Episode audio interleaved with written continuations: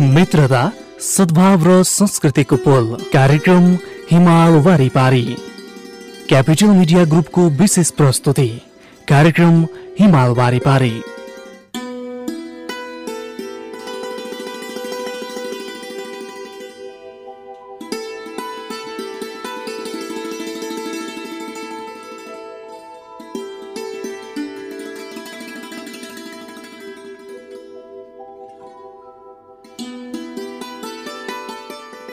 Capital media ग्रुपको विशेष प्रस्तुति कार्यक्रम हिमाल वारिपारी। श्रोता नमस्कार। क्यापिटल मिडिया ग्रुपको विशेष प्रस्तुति कार्यक्रम हिमाल वारिपारीमा यहाँलाई स्वागत छ। म कार्यक्रम प्रस्तुता सीतासमा रायमाझी यो कार्यक्रम तपाईँले यति बेला काठमाडौँको केन्द्रीय studio capital FM ninety two point four megahertz प्रदेश नम्बर एकमा radio Sarangi one one point three megahertz तथा गण्डकी प्रदेशमा radio Sarangi ninety three point eight megahertz मार्फत एकैसाथ सुनिरहनु भएको छ। यदि तपाईँ रेडियोको पहुँचबाट टाढा हुनुहुन्छ भने हामीलाई लगइन गर्नुहोस्। सिएफएम अनियर डट कम वा रेडियो सारङ्गी डट कम त्यहाँबाट पनि तपाईँले हामीलाई विश्वभर सुन्न सक्नुहुनेछ।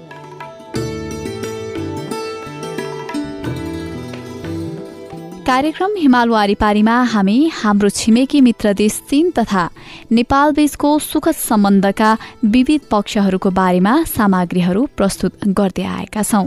चीन नेपालको सुखद सम्बन्धलाई झल्काउने गतिविधिहरू नेपाल र चीनबीचको आर्थिक सामाजिक तथा सांस्कृतिक सम्बन्ध तथा चीनका विषयमा विविध जानकारीमूलक सामग्री लगायतका विषयवस्तुहरू कार्यक्रममा तपाईँले पाउनुहुनेछ। श्रोता कार्यक्रमको सुरुवात गरौं चिनिया भाषाको यो साङ्गीतिक कोसिलीबाट 不是因为你的美而已，我越来越爱你。每个眼神触动我的心，最爱你的是我，否则你怎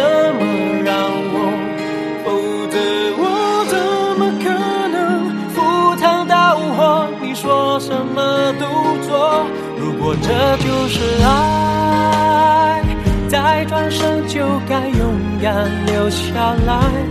就算受伤，就算流泪，都是生命里温柔灌溉。我要变成童话里你爱的那个天使，张开双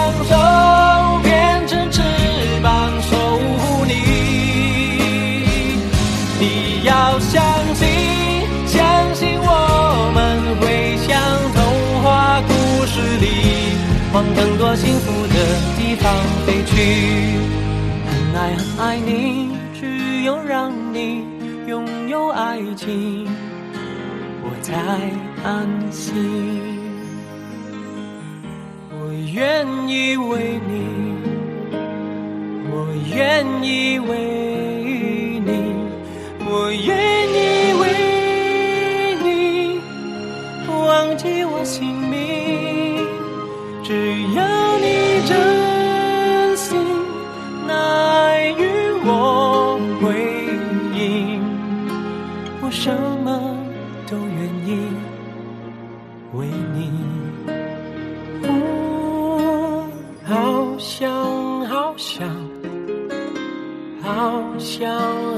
好想，好想好想和你在一起。明天我要嫁给你了，明天我要嫁给你了。要不是你问我，要不是你劝我，要不是适当的时候你让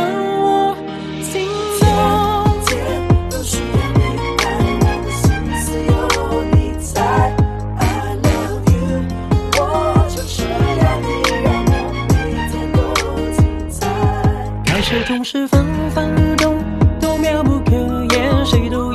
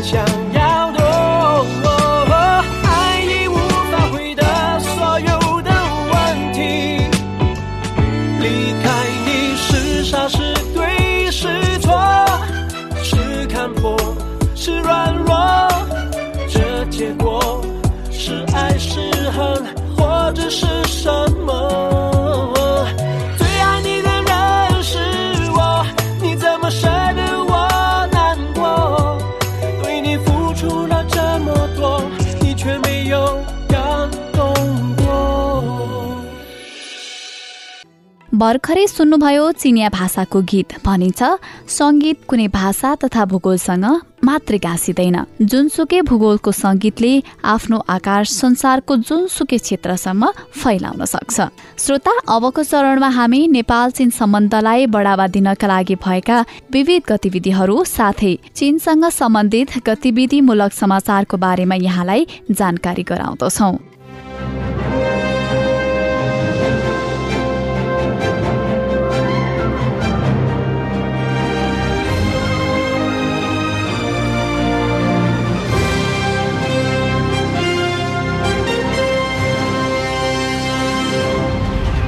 सत्तारूढ नेपाल कम्युनिस्ट पार्टी नेकपाभित्र शक्ति सङ्घर्ष चर्किएका बेला नेकपाका लागि वरिष्ठ नेता माधव कुमार नेपाल र चिनिया राजदूत हो याङसी बीच भेटवार्ता भएको छ। आइतबार साँझ नेकपाका विदेश विभाग प्रमुख माधव कुमार नेपाललाई भेट्न राजदूत हो उहाँकै निवास कोटेश्वर पुग्नु भएको थियो। नेकपा फुटको सङ्घारमा पुगेको चर्चा चलिरहेका बेला चिनिया राजदूतको यो भेटलाई अर्थपूर्ण मानिएको छ। नेकपा विदेश विभागका उपप्रमुख विष्णु रिजालले चिनिया राजदूत र नेता नेपाल बीच भेट भएको पुष्टि गर्नु भएको हो तर भेटमा भएका कुराकानीको विषय भने खुलेको छैन। यद्यपि चिनिया राजदूतले नेकपाको आन्तरिक विवादबारे चासो राखेको बताइएको छ।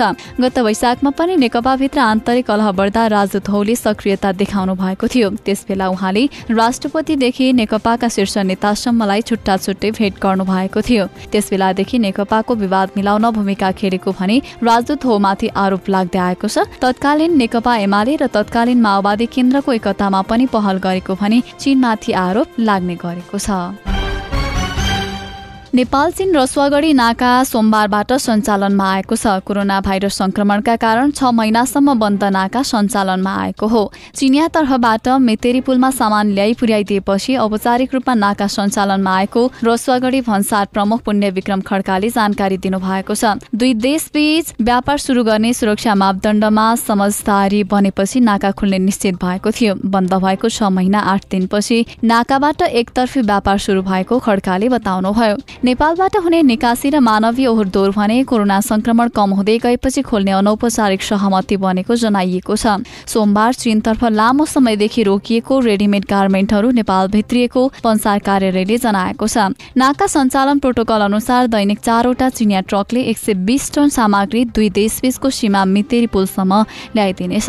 नेपालतर्फ आयात हुने सामानको ढुवानी र लोड गर्न नेपालीहरू नै परिचालित हुने र त्यसका लागि पन्ध्रजना चालक र पन्ध्रजना लोडर गरी तीसजना जनशक्ति चीनतर्फ पठाइएको पनि भन्सार कार्यालयले जनाएको छ। चीनतर्फ पठाइएका सबैको कोरोना परीक्षण गरिएको र उनीहरूको पिसिआर नतिजा नेगेटिभ छ। चीन गएकाहरू चिनियाको सम्पर्कमा नरहने र होटल क्वारेन्टाइनमा बसेर काम गर्ने सहमति भएको छ। मितेरी पुलसम्म ल्याइएको सामान पुनः ढुवानी गरेर नेपाली कन्टेनरले नेपालतर्फ ल्याउने भन्सार कार्यालयले जनाएको छ।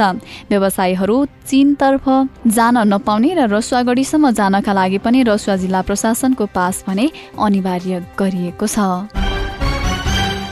नेपालमा हाल कोरोना महामारी चर्को रूपमा फैलिएको छ। नेपालमा रहेका चिनिया व्यवसायीले सक्दो रूपमा नेपालीहरूलाई विविध सहयोग पुर्याउँदै आएका छन्। हिमालयन एयरलाइन्स तिब्बत नागरिक उड्डयन विकास र लगानी लिमिटेड कम्पनी र नेपाली स्पेन्युल ग्लोबलको संयुक्त लगानीको कम्पनी हो। बेल्ट एन्ड रोड कार्यक्रम अन्तर्गत तिब्बतले नेपालमा लगानी गर्ने महत्त्वपूर्ण व्यवसायको हैसियतले महामारीको अवसरमा हिमालयन एयरलाइन्सले सक्रिय रूपमा महामारी विरुद्ध सामग्रीको ढुवानी कार्य वहन गरेको छ।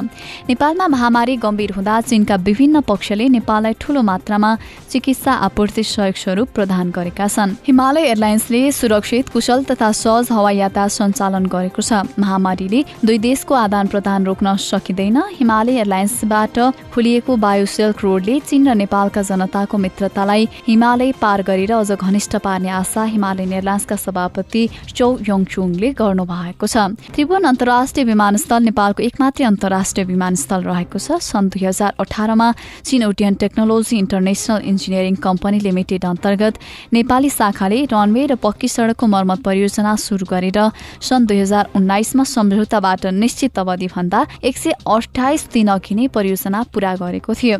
हाल सो कम्पनीले त्रिभुवन अन्तर्राष्ट्रिय विमानस्थलको स्टेशन र पक्की सड़कको विस्तार परियोजना र अरू दुई विद्यालयको पुनर्निर्माण परियोजना गरिरहेको छ। हाल महामारीको समय हुनाले ती परियोजनाहरू बाध्यतामा स्थगित भएका छन्। जुन महिनामा नेपाल सरकारले क्रमशः लकडाउन खोकुलो बनाएको छ सुरक्षित पूर्वाधारमा सो कम्पनीले तुरुन्तै रूपमा पुनः कार्य तथा निर्माण पनि सुरु गरेको छ।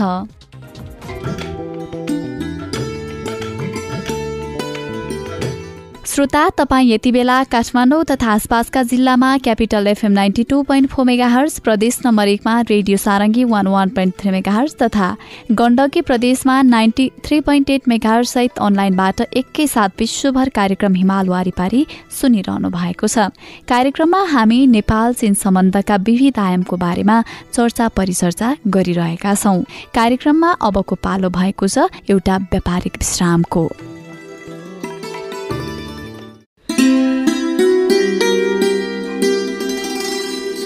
मित्रता सद्भाव र संस्कृतिको पोल कार्यक्रम हिमाल वारिपारी। क्यापिटल मिडिया ग्रुपको विशेष प्रस्तुति कार्यक्रम हिमाल वारिपारी।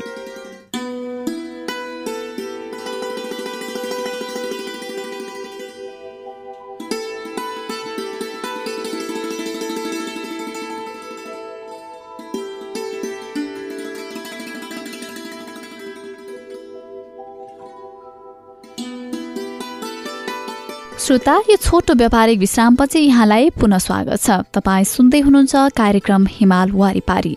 यो कार्यक्रम तपाईँले काठमाडौँ तथा आसपासका जिल्लामा capital FM ninety two point four megahertz त्यस्तै प्रदेश नम्बर एकबाट radio Sarangi one one point three megahertz Gandaki प्रदेशमा radio Sarangi ninety three point eight megahertz मार्फत एकैसाथ सुनिरहनु भएको छ। कार्यक्रम हिमाल वारिपारीमा हामी हाम्रा छिमेकी मित्र देश चीन तथा नेपाल बीचको सुखद सम्बन्धका विविध पक्षहरूको बारेमा सम्बन्धित सामग्रीहरू प्रस्तुत गरिरहेका छौं। कार्यक्रममा अब प्रस्तुत गर्दछौ मित्र राष्ट्र चीनको बारेमा यो जानकारीमूलक सामग्री।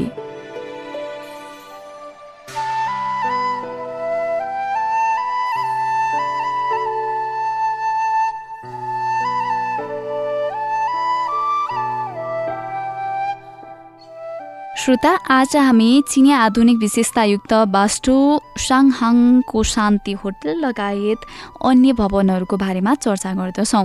साङ्घाईको शान्ति होटल सन् उन्नाइस सय उनातिसमा निर्मित भएको थियो। त्यहाँको पुरानो नाउँ ओ माउ होटल हो। त्यो सिकागो सम्प्रदायको कथर ढाँचे वास्तु हो। त्यसमा जम्मा बाह्र तला रहेका छन् र त्यसको उचाइ सतहत्तर मिटर छ। त्यस होटलको बाहिर भित्ता मार्बलबाट बनेको छ र त्यसको पिरामिड ढाँचाको हरियो तामाको झिङ्गटी जस्तो चुच्चो टुप्पो छ र त्यसको घुम्ने ढोका फराकिलो बरन्डा र प्रवेश कक्षाहरू रहेका छन्। त्यसले सुदूरपूर्वी क्षेत्रको पहिलो ठूलो भवनको नाम पाएको छ।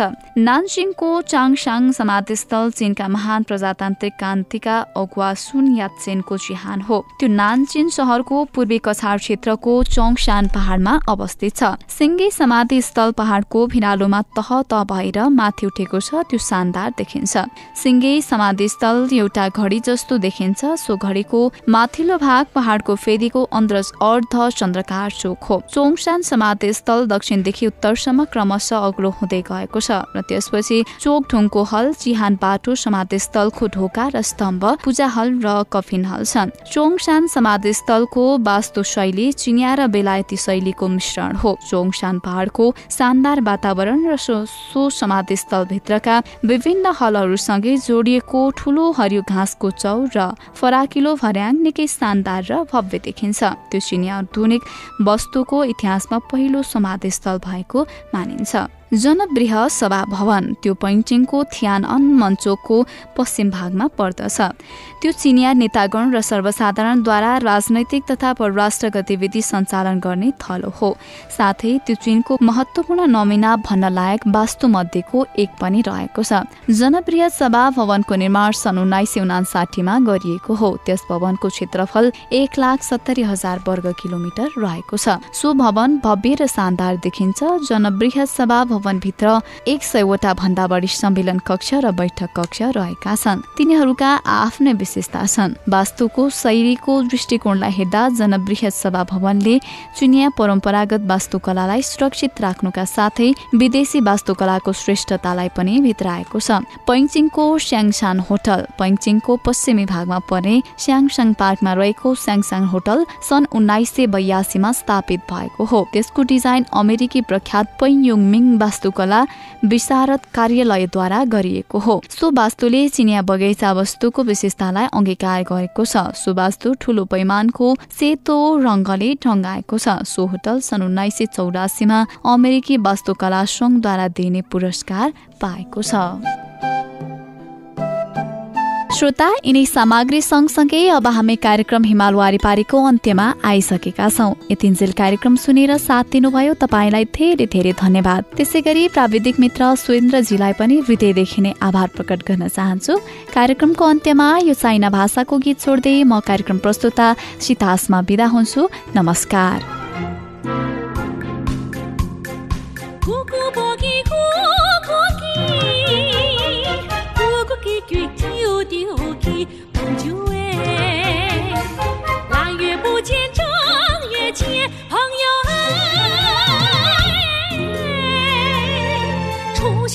元宵节，朋友哎。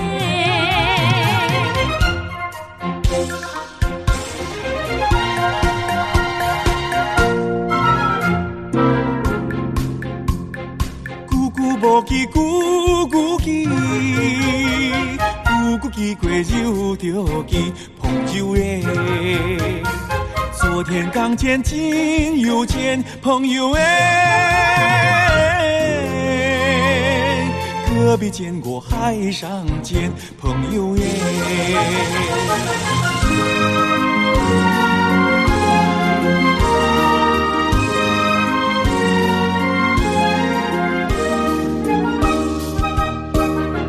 姑姑婆给姑姑给，姑姑给归又丢给，秋季不见冬季见。